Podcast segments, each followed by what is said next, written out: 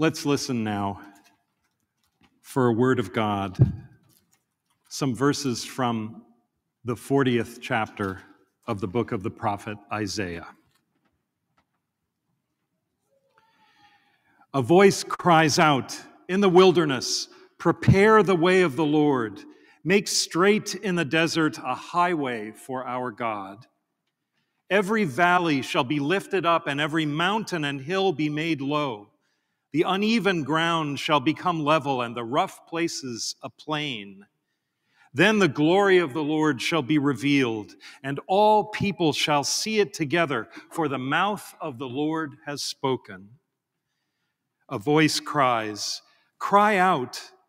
And I said, What shall I cry? All people are grass. Their constancy is like the flower of the field. The grass withers, the flower fades when the breath of the Lord blows upon it. Surely the people are grass. The grass withers, the flower fades, but the word of our God will endure forever. Get you up to a high mountain, O Zion, herald of good tidings. Lift up your voice with strength, O Jerusalem, herald of good tidings. Lift it up. Do not fear. Say to the cities of Judah, Behold your God. Have you not known? Have you not heard? Has it not been told you from the beginning? Have you not understood from the foundations of the earth? Why do you say, O Jacob, and speak, O Israel, my way is hidden from the Lord, and my right is disregarded by my God? Have you not known? Have you not heard? The Lord is the everlasting God, the creator of the ends of the earth. God does not faint or grow weary. God's understanding is unsearchable. God gives power to the faint and strengthens the powerless. Even youths will faint and be weary, and even the young will fall exhausted. But those who wait for the Lord shall renew their strength. They shall mount up with wings like eagles. They shall run and not be weary. They shall walk and not faint. Here ends the reading. The grass withers, the flower fades indeed, but the word of our God endures forever. Amen. What a good thing it is to return each year for this brief encampment among our roots in this shrine to our many founding stories the national, the political, the ecclesiastical, the spiritual, the moral. The corner of Washington and Milk Streets, in what used to be Mary Norton's yard, is a good vantage point from which to contemplate our future. I'll explain. Let's start out not that long ago, but quite far away. On a certain day in 1947, a young Bedouin shepherd called Muhammad the Wolf, having a listless afternoon along the western shore of the Dead Sea, lobbed a stone into a cave up among the cliffs above and heard the smashing of pottery. And so, quite accidentally, made one of history's greatest contributions to the study of the roots of our faith. Eventually, more than 800 manuscripts preserved in earthenware jars were found in 11 different caves including copies of some biblical texts that are fully a thousand years older than any copy that was previously known to exist. Today, these Dead Sea Scrolls are housed in a museum in Jerusalem called the Shrine of the Book.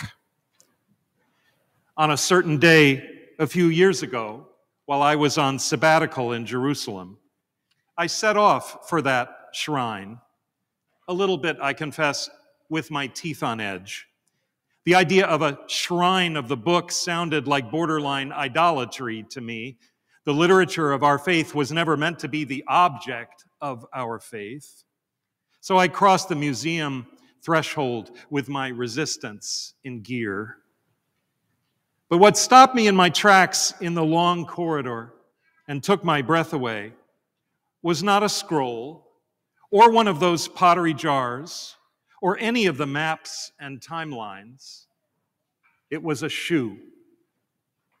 Sitting on red velvet in a glass case was an ordinary woman's shoe, carbon dated reliably to around the year 135 of the Common Era. The little card beside that simple leather sandal explained that it belonged to a woman named Babatha. We know, we know her name because the sandal was found in one of the caves next to a small leather pouch containing her personal documents her will, a deed to some property, a prenuptial agreement. The fragments of writing in that pouch suggest that Babatha's home was Gedi, a town a bit to the south along the shore of the Dead Sea. In about the year 135, En Gedi was the center of a valiant but short lived Jewish rebellion against the brutal rule of the Roman Empire.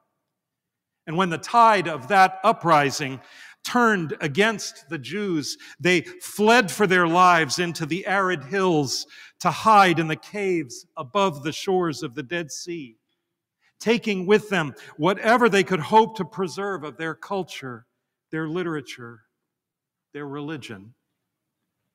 The copies of our sacred texts, the book of Isaiah, for instance, and all but one of the other books of the Hebrew Bible, the books that were hustled up into the caves for safekeeping, are now the oldest manuscripts we have of any of that timeless literature. And Babatha must have grabbed her own personal papers too as she fled. The documents in her pouch are written in Greek, in Aramaic, and in the ancient Nabatean language, leaving open the distinct possibility that she was at least trilingual. But with what burden of urgency or fear did she flee to that cave? How long did she have to stay hidden there? And what caused her finally to leave without her precious papers? And was it in haste, or terror, or surrender? Perhaps wearing only one shoe as whatever it was happened. And the shoe and the pouch that she left behind, like, like a piece of hand luggage floating on the ocean near where the plane went down like someone's papers left on a desktop in the middle of some bit of business that was never finished because of an interruption that turned out to be permanent. What is history trying to whisper in those intimate scraps of someone's life left behind? The scrolls of the Dead Sea are certainly the great treasure of those caves, but Babatha's shoe was, to my eyes, the great revelation. Even before I quite understood what I was seeing, as I wandered further along the museum corridor, I was surprised to find that what was welling up inside me, of all things, was gratitude, thanksgiving. Finally, at the far end of the long hall, I stood before the huge display case that contains the consummate find of those caves, the great scroll of the oldest known manuscript of the entire book of Isaiah. Pressed up against the glass and picking my way through the Hebrew as best I could remember it from years before in seminary, I found my way to the verse that I love beyond all other poetry in the world.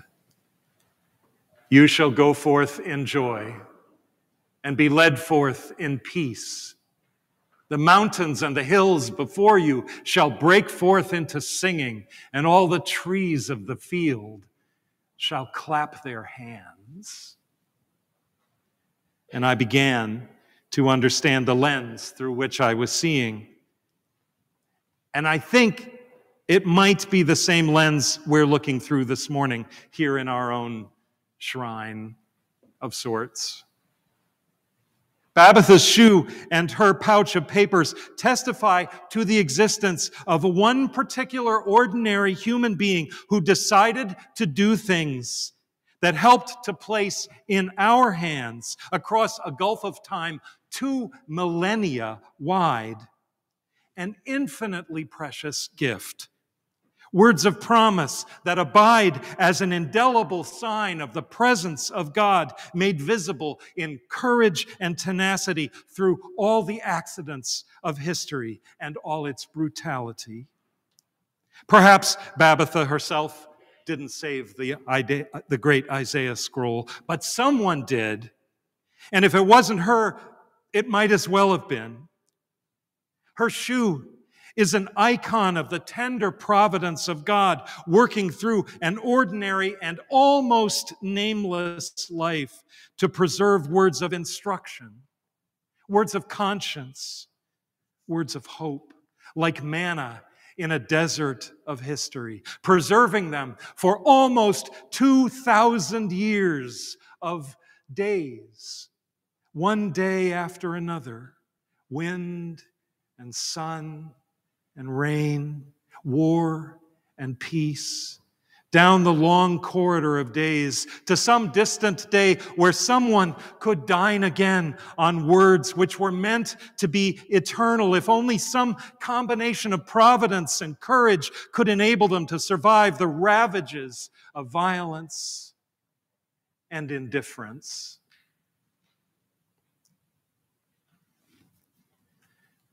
Mary Norton is one name we happen to know. Her largesse made possible the construction of a meeting house for Old South Church when, at least for a little while, Old South Church was the new thing that God was doing in this city. And her legacy down the corridor of years would go on to sustain the leaders who stood first here, then over in the back bay, and told the truth as they saw it. The truth, even when it was a hard, important truth. Passed on the good news as they'd come to know it. In her wild the company that she'd have stopping by down through the ages at her house on this corner. It's the corner of Washington and Milk Streets, the place where the celebrated meets the generic, the intersection of the named and the invisible. The name Washington, almost a shrine in itself, stands beside the name milk, the name of a commodity with countless laborers standing namelessly, invisibly behind it, people who made everyday sustenance possible. Oh, there are bright, famous flowers that bloom perennially in Mary Norton's garden, and we can see them in the glass cases of today. But the vitality of what was planted here all those generations ago is, as Kate said, down in the roots, sustained by the milk of human kindness, the milk of Christian kindness. A few years ago at our house, we had a long disused fireplace restored and relined for use. When the mason that we hired opened up the wall around the hearth, he found a woman's shoe carefully placed behind the layers of plaster and lath.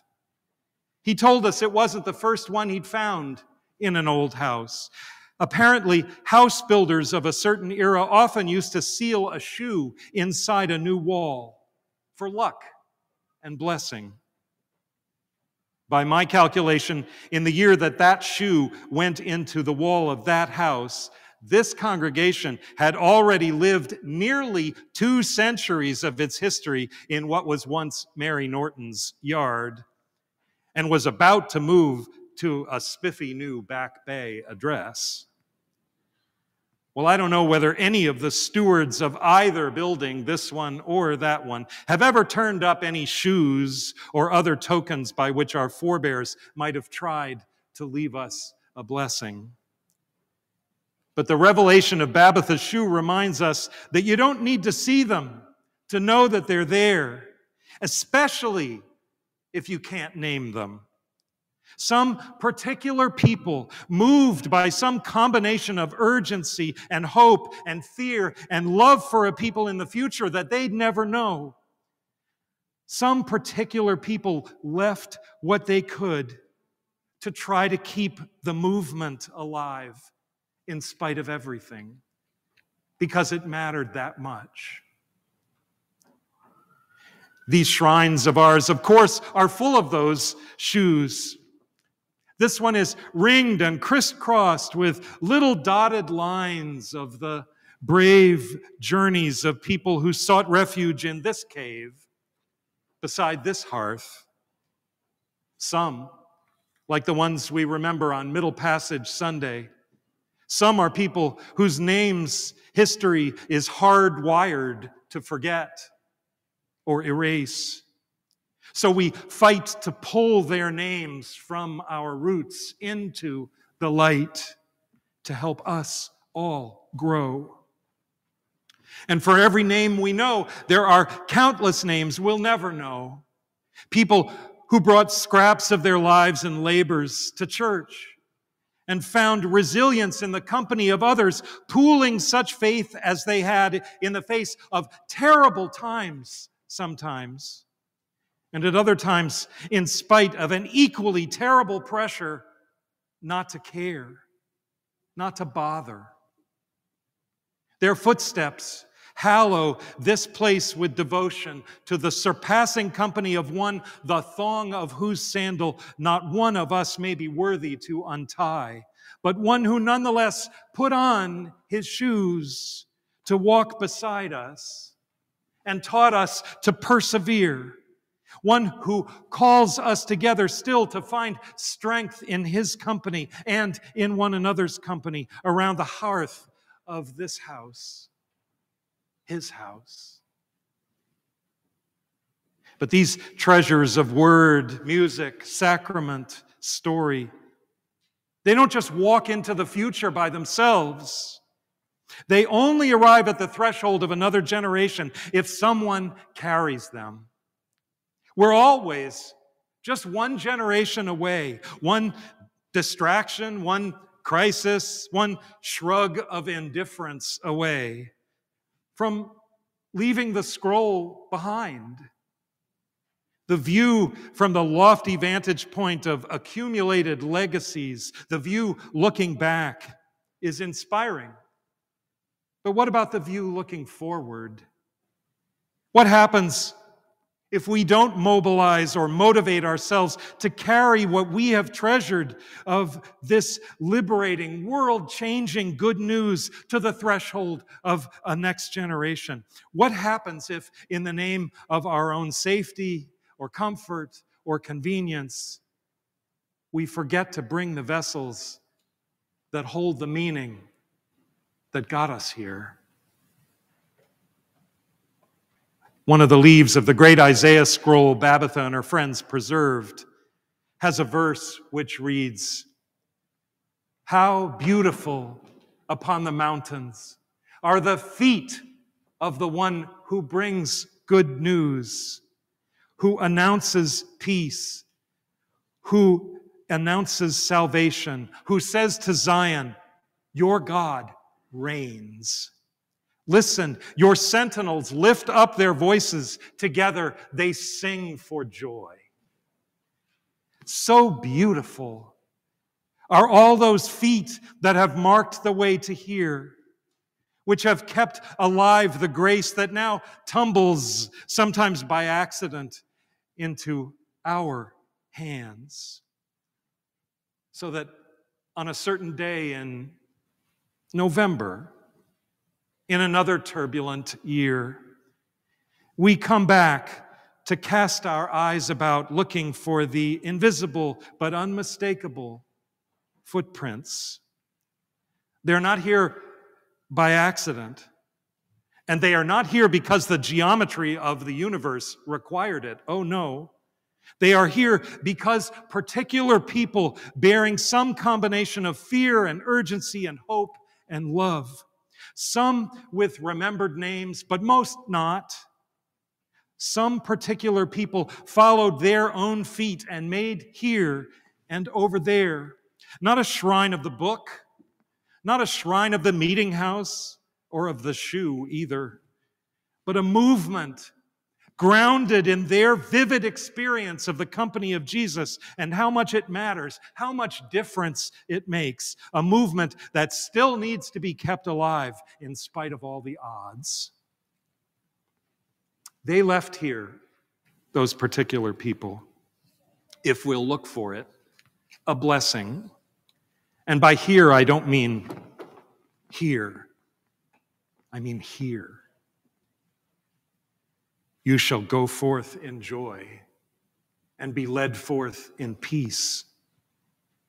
And what is history trying to whisper in those intimate scraps of someone's faith left with us? Well, look down at your own feet. Really, do it just for a second. Someone's shoes an icon of the life of Christ walking on through our time are, of course, our shoes now. And it's time to tell the truth as you've seen it. Time to pass on the good news as you've come to know it. Have you not known? Have you not heard? The Lord is the everlasting God, and they who wait upon the Lord shall renew their strength. They shall mount up with wings like eagles. The faith we ordinary people keep today will be a priceless treasure to people we'll never know, who on some certain day will look and find the prints of our feet near the intersection of the celebrated and the ordinary and say, How beautiful! How beautiful! Amen.